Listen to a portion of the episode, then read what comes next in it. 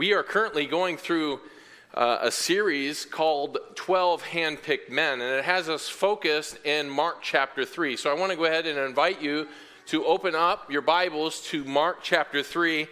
And while you're turning there, I thought it'd be good to share a few reasons why I believe it's important and beneficial for us to take a closer look at the lives of these men, formerly known as the 12 apostles. In previous sermons, we've revealed some of the purpose as to why these men, despite just being ordinary guys, were used so significantly by the Lord. One reason was practical in nature.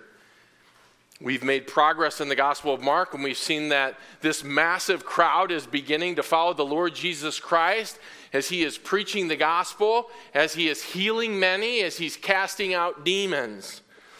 And the crowd, as we go to our next uh, passage is going to, it's growing to such an extent that the disciples can't even sit down to eat a meal. In fact, there's a genuine concern about the Lord's safety.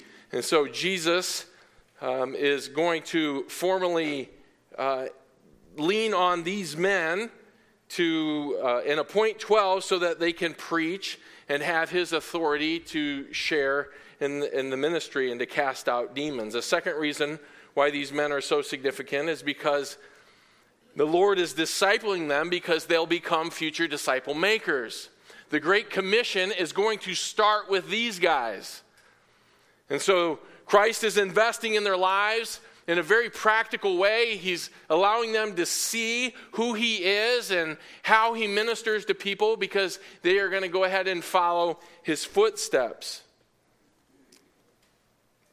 All of these men, with the exception of one, will go on to disciple others. And we're actually included among those who will be discipled by them. How so, you ask?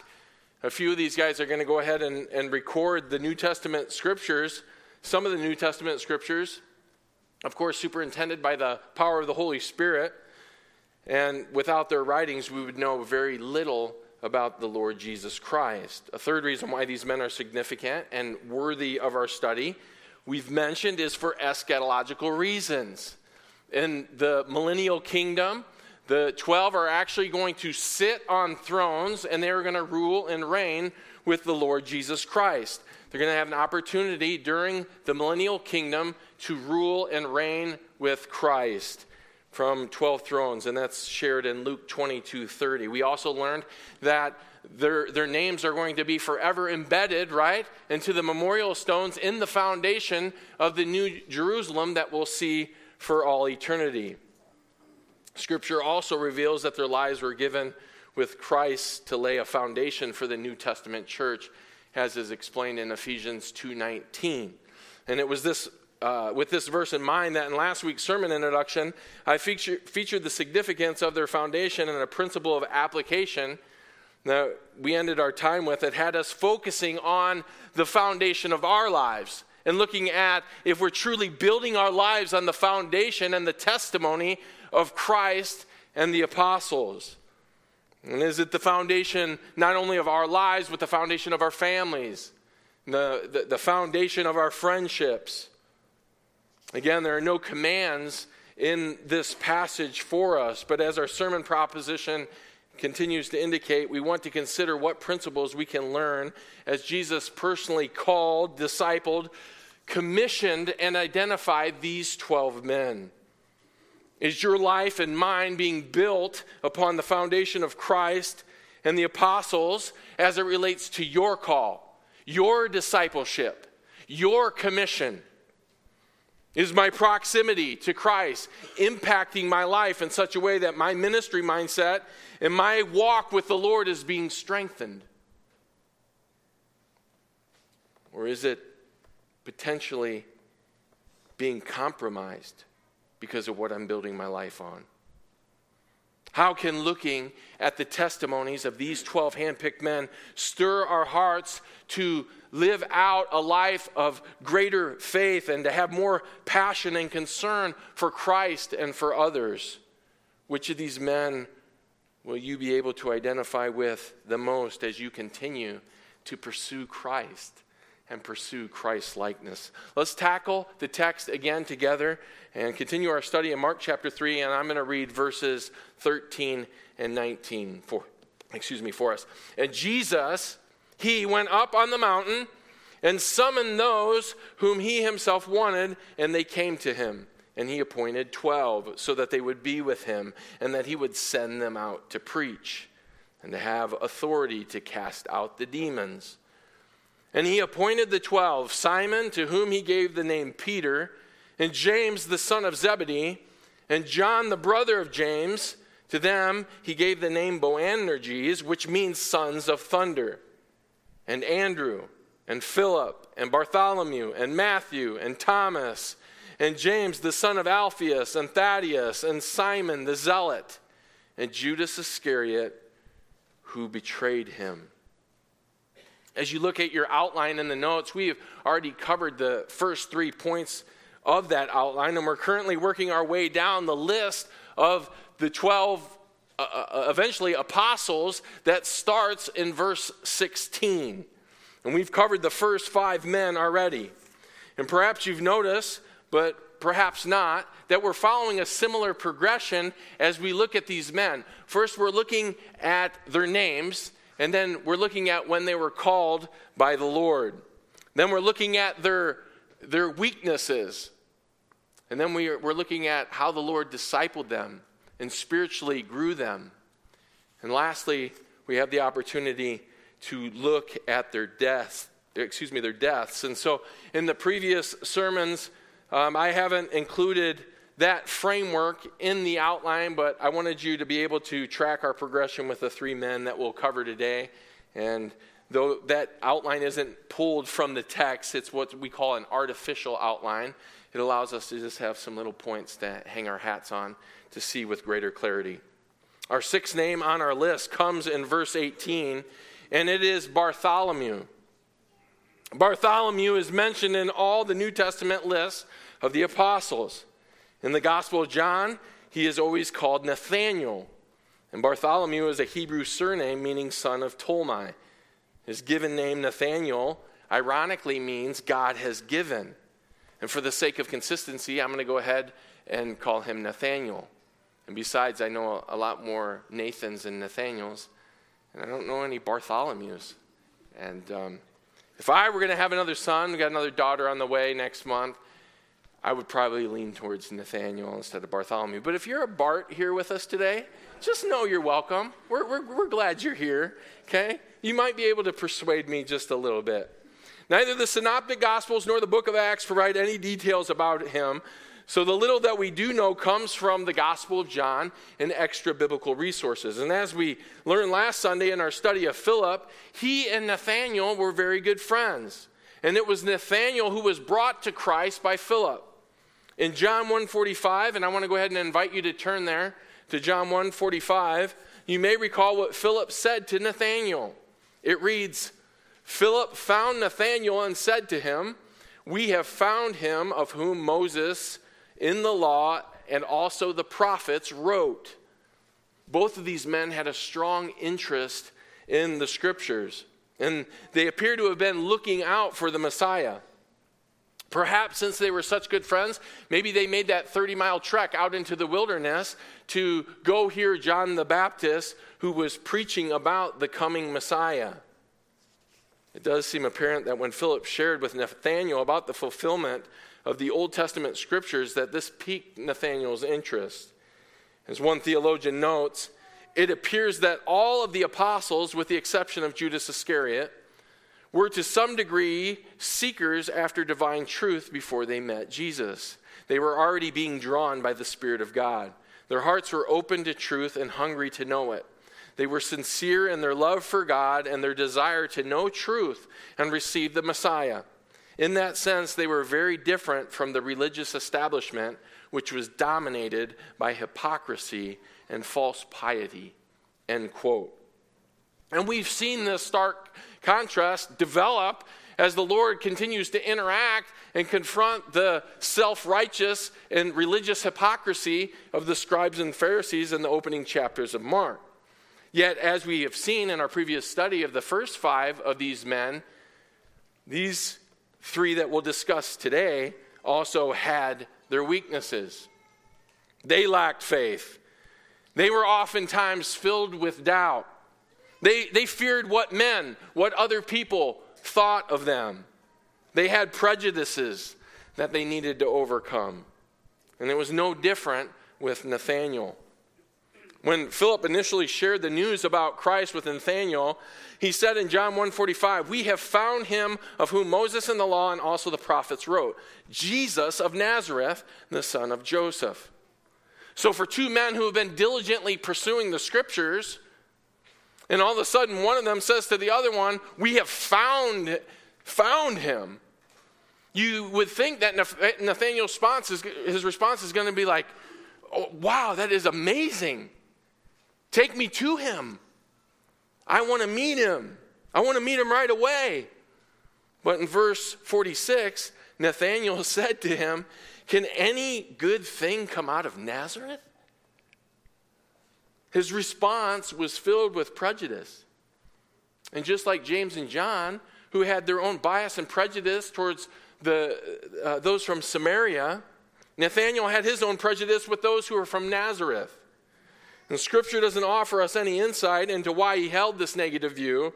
Perhaps there was civil unrest between the town that he grew up in and with, with Nazareth, or perhaps there was this certain stigma that only the culture during that time was aware of about those from Nazareth. And we see that in, in, our, in our modern uh, culture, right? When, when you know, there's certain parts of maybe a city or certain parts, right, that, that maybe are frowned upon because of a high crime rate or um, what, whatever the situation might be, right? We're familiar with that.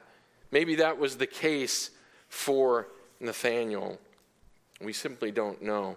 What you may find interesting is what Jesus said to Nathanael in verse 47. Jesus saw Nathanael coming to him and said of him, Behold, an Israelite indeed, in whom there is no deceit. This hardly appears as a description of someone who seems prejudiced, right? And though some might disagree with me, I believe that the Lord's response is filled with both hope and with a little sarcasm. He knows what's in the hearts of men.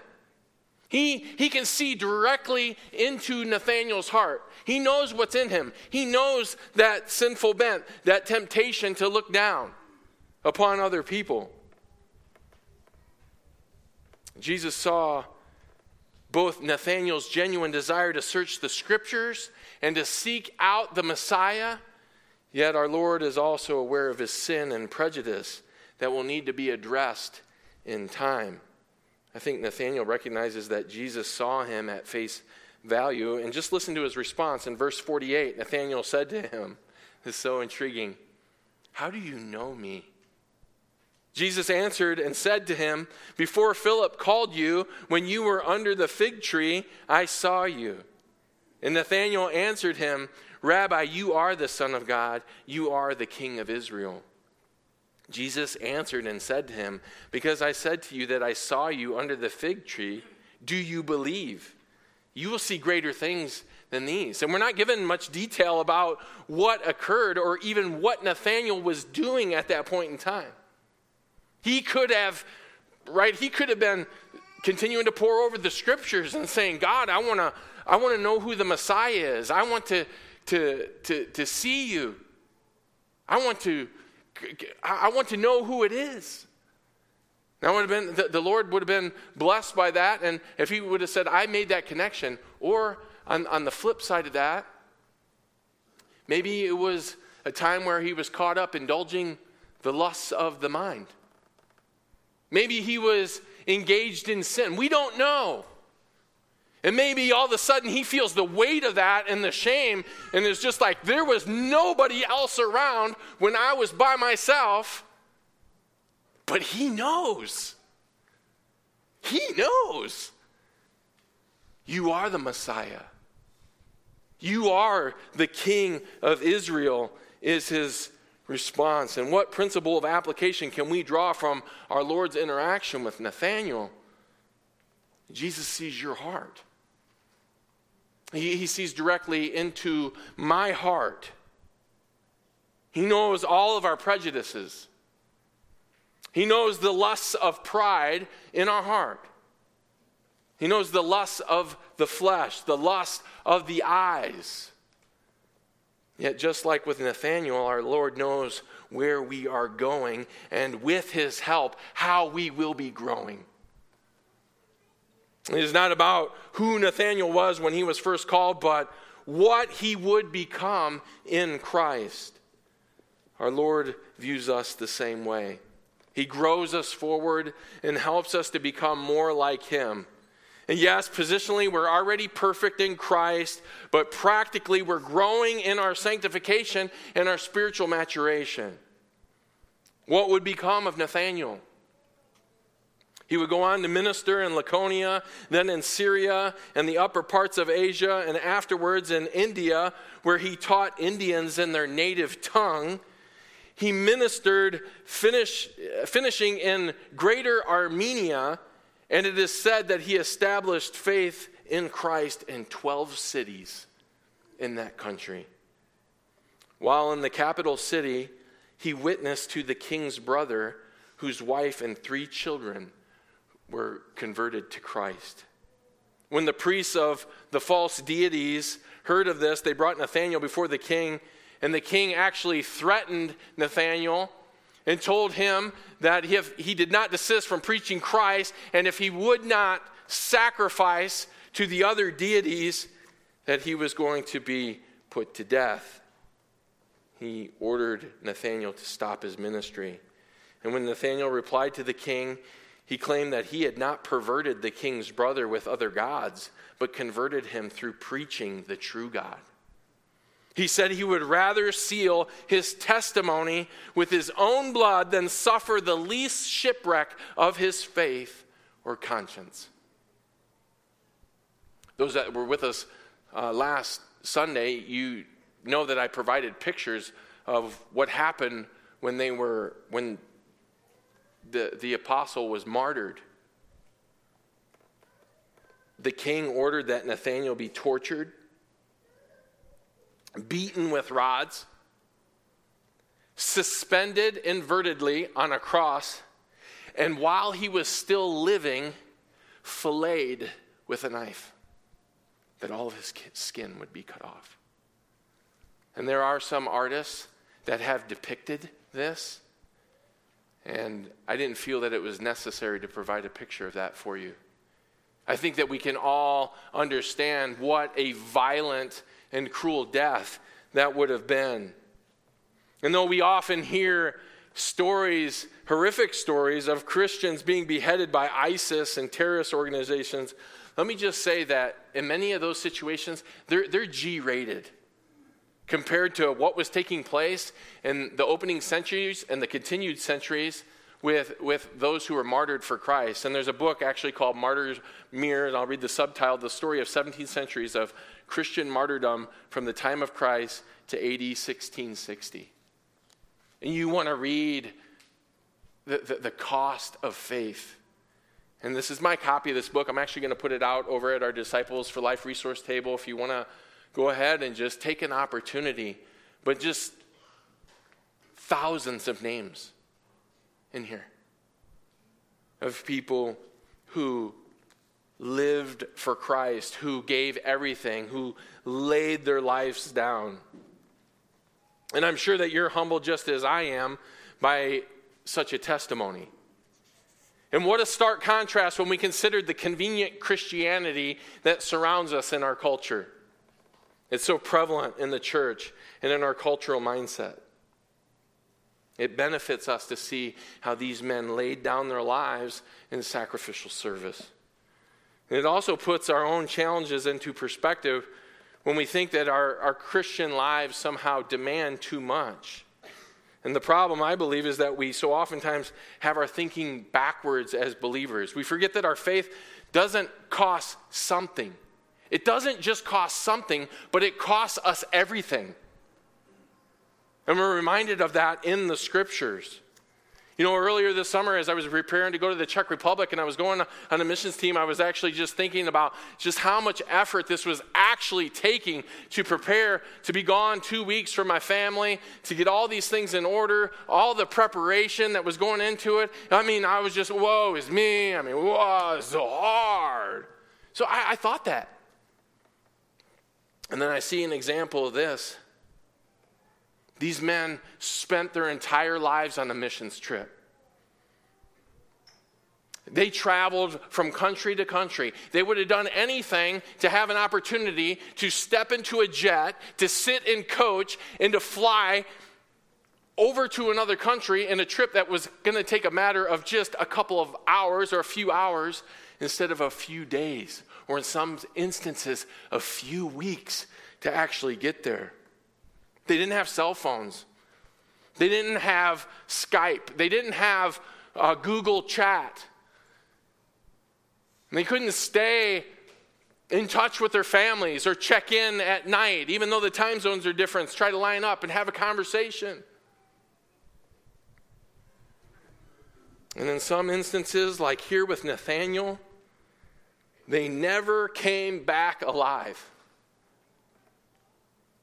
Nathaniel never came back from Armenia. And we want convenient Christianity, don't we? I mean, wouldn't it be ideal if the church was in our neighborhood? That we didn't have to drive 20 or 30 minutes, some of you 40 plus minutes to get to the church. And I'm not discounting that. But I think that there's sometimes in our hearts we, we, we, we think, oh, we have this view of Christianity that somehow if, if the church was in our neighborhood and maybe if all that ministry required was conveniently mapped out around the schedule of my kids' sports practices and the other commitments and the other obligations that I have, and somehow the ministry meeting could take place on this specific night because it accommodates my schedule. Yet, we have it backwards. We, we, do. And, I, and I'm preaching to my own heart. I had to wrestle with this sermon. I have it backwards. I have it backwards sometimes where I, I'm, I'm trying to, you know, we, we get all these other things in place, and then we see how ministry pieces can fit into that equation. Don't we do that? Do we do that? Yes or no? I, and I don't mind just standing up here preaching to my own heart, but I know I'm not alone. I know I'm not alone. And we get all these other things in place, and then we calculate, well, how much time? Then what do I have left over to give? Are you convicted yet? We should be. We should be. Yet it's so refreshing and encouraging to study the lives of men who forsook the world so that they could have maximum kingdom impact because their lives were centered on Christ. And the seventh name on our list is also in verse 18, and it's a man who had to forsake a very lucrative career, and it is Matthew Levi. And Matthew's name means gift of God. And he appears in all the lists of the apostles, and he's either called Matthew or Levi. In Matthew 10 3, and Matthew was written by Matthew, he refers to himself as the tax collector. In Matthew 9 9, Matthew describes himself as sitting at a tax booth when Jesus called him. In Mark 2:14, which we've previously studied, um, it tells us that he was known as the son of Alphaeus. His calling is described for us in Luke chapter 5 and Mark chapter 2, which again we previously studied. And immediately, if you'll recall our study, after Matthew's call, what did he do? Remember, he threw that reception for Christ, invited him to come back, and he had a farewell party. He had a farewell party. He wanted not only those who were in the tax collecting business, to come to his house so that they could have an opportunity to meet Christ, to hear the gospel proclaimed. But it was also a farewell party to who? To, to himself. Maybe we needed to have that custom more for those who have, have faith, right? Like in the Russian culture where they, um, they, they, they, say, I repented. You know, not, not, not I believe, but I repented. I turned right? When they come uh, to, to faith, maybe we need to have repentance parties and, and, and, and say goodbye to our life from before as we knew it, to, to wave farewell. And that's exactly what Matthew Levi did when he hosted this party. He gives this big reception. Jesus is in the house. There was this great crowd of tax collectors and other people who were reclining at the table with him. And the Pharisees and their scribes began grumbling to his disciples, saying, Why do you eat and drink with tax collectors and sinners? And when we covered Levi's call in Mark 2, we spent a significant portion of the time explaining why tax collectors were the most despised people on the planet in the ancient Near East. Tax collectors worked with and for Rome. And Rome, of course, ruled and oppressed the Jewish people. And Jewish tax collectors would actually buy a franchise from Rome and make their money by taking more taxes from the Jewish people than Rome required so they would get their cut. So basically, what it boils down to, how they made their living, they made it by extorting their own countrymen. And then they would go ahead and hire thugs, these, you know, these people who would, if they refused to pay when they would come to a tax booth or they would be on a journey, they had their, they had their boys with them, intimidating people, people trained to go ahead and get their money. If you recall, when we went through it, we talked about them being like the people who are in the tow business, right? The, the company, like they extort you for towing your car, exorbitant amount of money. You know what's interesting? Even Jesus recognized the contempt of their practices when he lumps tax collectors with harlots in Matthew 21 31. In Matthew 18 17, Jesus lumps tax collectors with pagans. In Matthew 9, 10, and 11, tax collectors are lumped together with sinners. And in Matthew 5 46, Jesus is teaching on loving our enemies, and he explains that nothing is special to love those who, uh, nothing special about loving those who love you. Even tax collectors do the same. And he takes the most despised group of sinners in society and says, even reprobate tax collectors will love other reprobate tax collectors. Point being, it was no big deal to love those who love you. Even the greatest of sinners already do that. In Luke 7:34, Jesus describes the attitude of the Jewish leaders towards him, saying they accused him of being a friend of who? Tax collectors and sinners, right?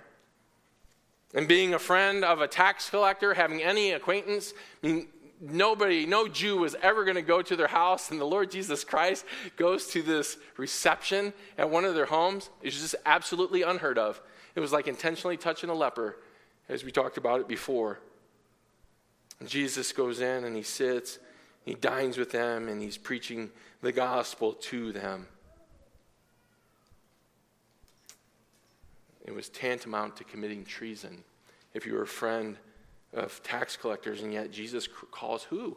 He called Matthew Levi, a tax collector, to be one of his disciples who would eventually go on to become an apostle. And as we can imagine, Matthew's life would have been plagued with a, a sinful residue from his past. I mean, they had the lap of luxury. They had a lot of money when they collected those taxes. They could buy the things of this world. They could afford the, the pleasures and, and the things that this world offered. But Matthew realized what Jesus taught was true. And little did he know that the Holy Spirit was going to guide him and actually later on record him and say, What will it profit a man if he gains the whole world, yet forfeits his soul? Matthew was going to write those words. If he loses his soul. And First Timothy 6:10 reminds us that the love of money is the root of all sorts of evil. And so Matthew forsook his unfulfilling love for money and the passing pleasures of this world and he exchanged it for the love of Christ and the eternal treasures that come with it. And the principle that we need to be reminded of regularly is that there's a cost associated with being a disciple of Christ. Many are confused about this. And so it's good to clarify. Yes, Jesus paid the price for your salvation and for your righteousness, and there's nothing that you can do meritoriously that will ever add to that righteousness. Our salvation is purchased by the precious blood of Christ. We're going to have an opportunity at the beginning of second hour to celebrate that reality as we, we have communion together as a church family. Only Jesus can and will forgive your sins if you cry out to him in faith and repentance. And he will give you his perfect and eternal righteousness that can never be merited. Yet. Yet. There is an ongoing cost of discipleship on this side of the cross that involves us practically dying to ourselves daily. And Francis, Francis you preached on this uh, back in May from Matthew 10. And it's not a popular message, even in Christian circles today, but one we need to hear and be reminded of regularly. And Jesus says you must be willing to give up and forsake your closest relationships on earth for the sake of following Him. You must be willing to die to yourself, your old desires, your old ways. Jesus says you must follow Him. The Lord says if you're not willing to give up all your possessions and relationships, that you are not ready to be a Christian. And though God doesn't call us all to give up the same things, He does call us all to have a complete willingness to give up anything and everything if He should ask. Why does He do that?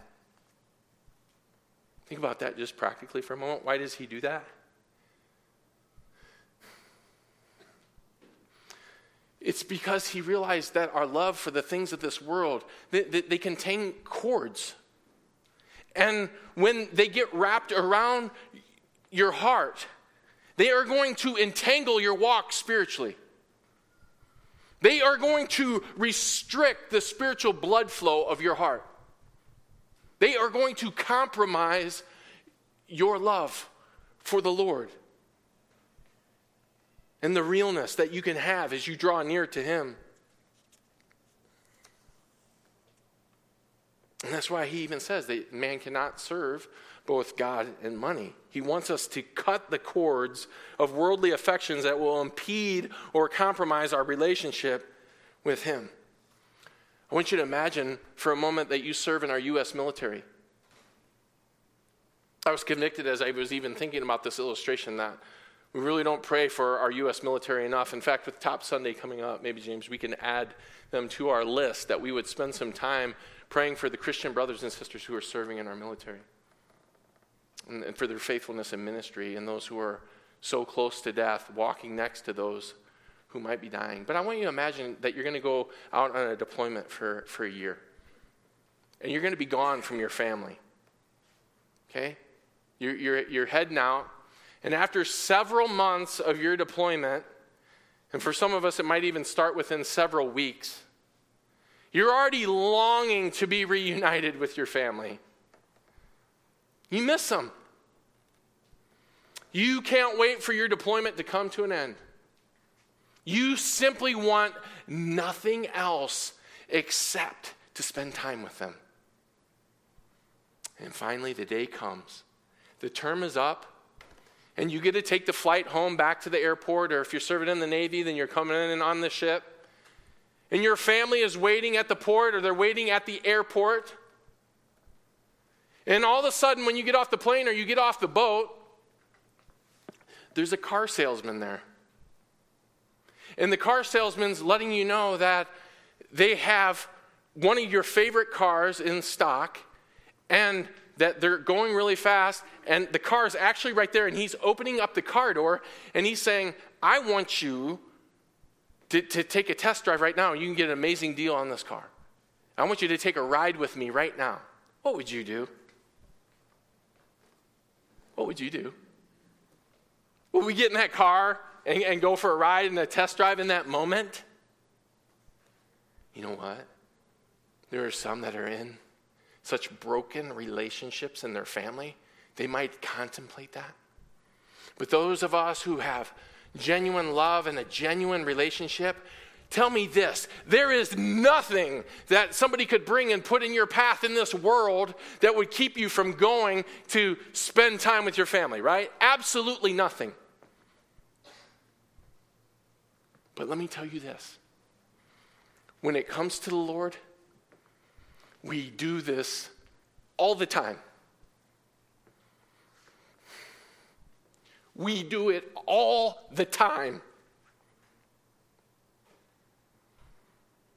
We allow the things of this world to entertain our hearts and to attract us and to take our time and take our affections away from Him. We do. And we, we compromise. We compromise. And we fail to realize that true freedom is found in our calling of self denial.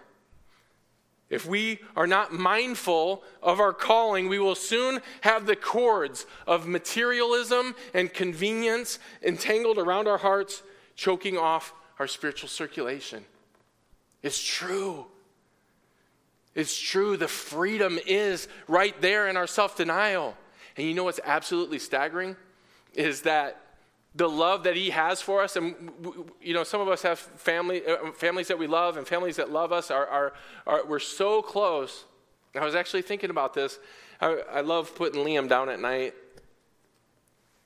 it's so much fun we sing amazing grace to our kids at night before we put them down and liam's starting to try to sing amazing grace along it's just it's, it's, it's precious you know i was holding him and i was just praising god for the stewardship because i know he's not ours I know he belongs to the Lord, and just what a gift, what a little treasure he is. And I was thinking about how much I love him, and I do. And I know you love your kids as well. But it doesn't even come close, does it? It's just a fraction, it's just a microcosm of his love for us, of God's love for us. He loves you. Do you believe that? He loves you. He wants time with you.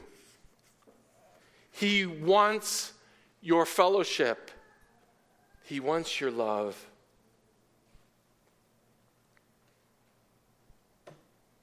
He wants our fellowship and longs for our love. And so, the question that you and I have to answer are we going to allow anything? in this world to get in a way, get in the way of that. Are we? Are we?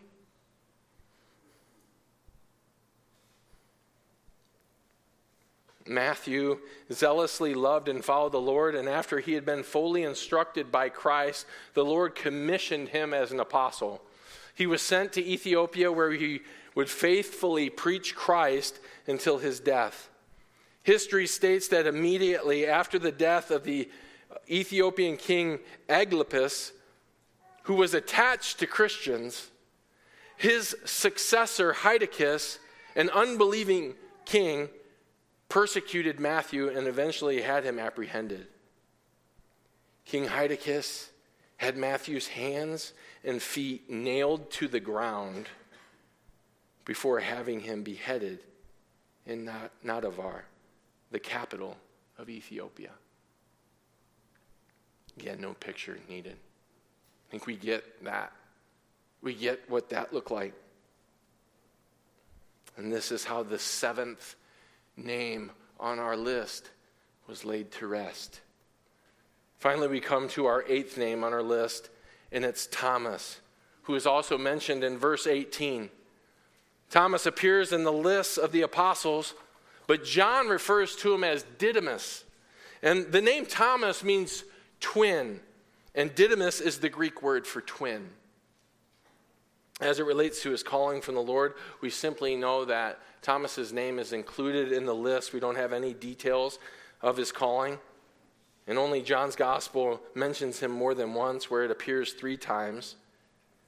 And Thomas, like the other men, had his weaknesses. Thomas was filled with doubt and pessimism. And his most notable example of this comes in a very familiar passage in John chapter 20, and I want to invite you to turn there to John 20. And it's late in the ministry of Jesus, and it actually takes place after he's risen from the dead and appeared to the apostles. And starting in verse 24 of chapter 20, Thomas wasn't there when Jesus first appeared. And it says this But Thomas, one of the twelve, called Didymus, was not with them when Jesus came. So the other disciples were saying to him, We have seen the Lord. But he said to them, Unless I see his hands and the imprint of the, of the nails, and put my finger into the place of the nails, and put, on, and put my hand into his side, I will not believe. Thomas was a classic empiricist. And an empiricist is somebody who will only believe that which they can experience through their senses, their physical senses. And Thomas refused to believe the other disciples and the women who saw Jesus alive after being crucified. You can imagine how stubborn Thomas must have been because it says that he went eight days in his unbelief, refusing. And of course, he was around the, the apostles, he was around the other people who had already saw him. It was all they could talk about. We can't believe it, we can't believe it. And here's Thomas. Here's doubting Thomas. Eight days. Unless I see him, I'm not going to believe. One pastor shared Thomas must have been born and raised in Missouri, the show me state, because he insisted on seeing Christ resurrected before he would believe. And this earned him the nickname Doubting Thomas, which is a well known idiom that people use today. But Thomas's doubt and, and, pessimism, it didn't start here. And if you'll rewind the game film of his life with me just a little bit and flip back a few chapters to John 11, we'll, we'll see the first detection. There in John 11, starting in verses 14 and 15, Jesus is on his way to raise Lazarus from the dead.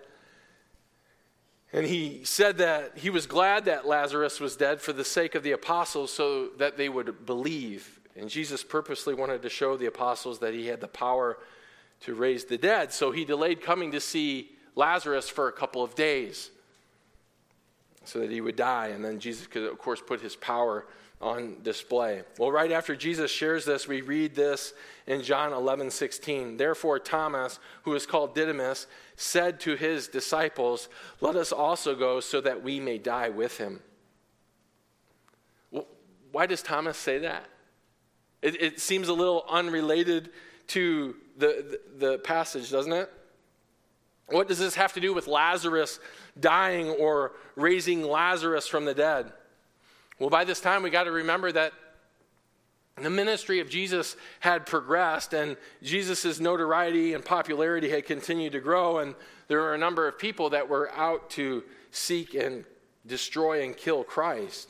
In fact, John stops telling us about Jesus' public ministry in John chapter 10, and the rest of his gospel, it focuses on Jesus' private ministry. And he wants us to know that right before Jesus was crucified, the Jewish leaders were so hostile towards Jesus that he started preparing his disciples for his death.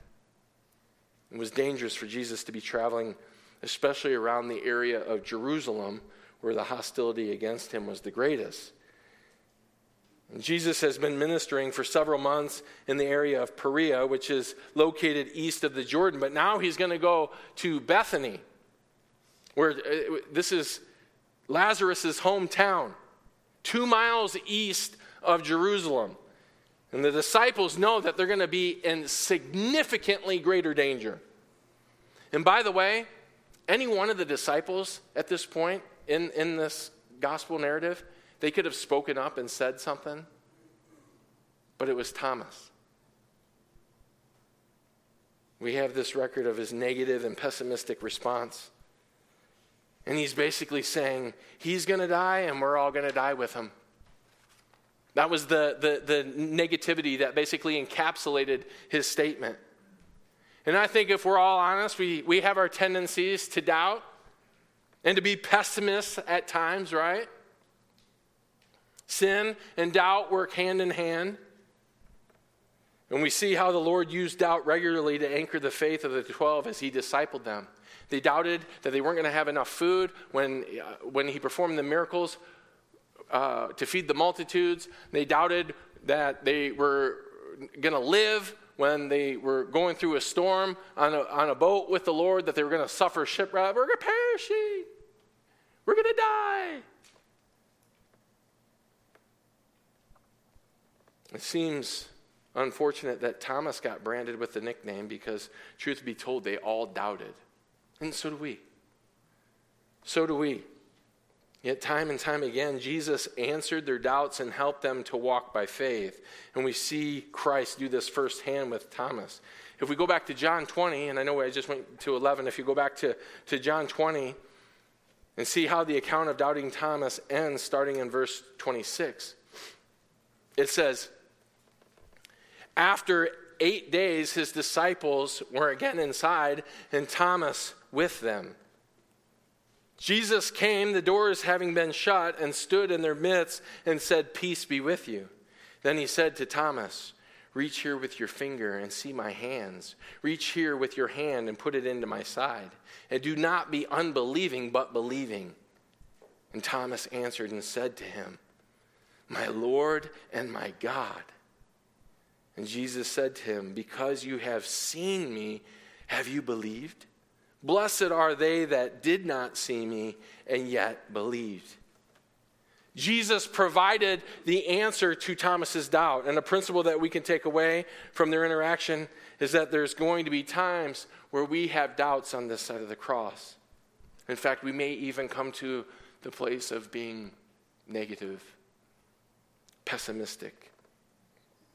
And the question you and I need to answer is not whether we're going to encounter doubt, but who are we going to turn to when we encounter it? And there are so many reasons to doubt. You're a single person here today, you may doubt whether you're ever going to get married. I know when I was single, I did. Right?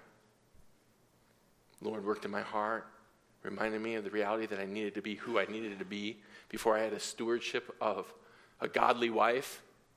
As He prepared her. Maybe you're a married couple and you doubt whether or not you're going to have the ability to have children. Maybe, maybe you're struggling in your, your current job and you have doubt whether this is the career path that you're supposed to remain on, and whether it's going to be possible at this juncture in your life to actually make a change. Maybe the Lord has you in a trial and you're doubting what the outcome is going to be. I want to give you James 1 5 and 6. It says, But if any of you lacks wisdom, let him ask of God. Pray. Let him ask of God, who gives to all generously and without reproach, and it will be given to him. But he must ask in faith without any. What's your translation say? Mine says doubting. Trust him. Trust him, my friend. Trust Him with whatever it is that you're facing, whatever it is that is, is, is tempting you to doubt, that you would turn and that you would trust Him and that you would pray to Him and that you would ask Him for wisdom to be shown so that you can have peace and, and, and contentment about where you're at and how He's working in your situation. Christ is our anchor. And just like with Thomas, he's there to deal with all of our doubts. What would become of Thomas after his faith was anchored? He preached in Parthia, India, and Ethiopia, all before he was martyred in Kalamina, a city in the East Indies, where idolatrous natives opposed his preaching and threw him into a fiery furnace. When it became apparent that the fire and the heat was having no impact on his body, the natives were finally forced to stab him with spears in order to end his life. I love that. Like his faith was grown so much that he was he was thrown into the fiery furnace. And they had to just been like, and it's not doing anything to him. That's a picture. That's a reminder of, of God being in control, right? The sovereign, all powerful, omniscient God of the universe in control. And even, and let that be an encouragement to you, my friend, even when you think that your circumstances, there's, you, come to the place, we're actually talking about this in men's, our CBC leadership training. He brings you to the Red Sea, and you can't go anywhere else, and you don't know where to turn to next. Turn to Him and trust Him. He can do whatever He wants to do to deliver you. Whatever He wants to do. Amen. Amen. Amen. And which of these three men did you connect with the most today? Was it Nathanael's prejudice? Or was it the plague of the sinful past, like Matthew Levi? Maybe it was the pessimism and doubtfulness of Thomas. Or if you're like me, maybe it was a little bit of all three of them. And how will Christ's discipleship of you this week provide answers as you draw closer to Him this week? Because He will provide answers. He will. Please pray with me.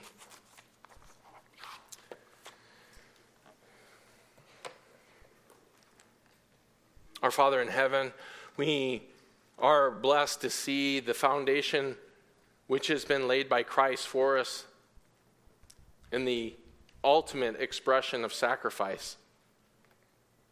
And He is the cornerstone of the church.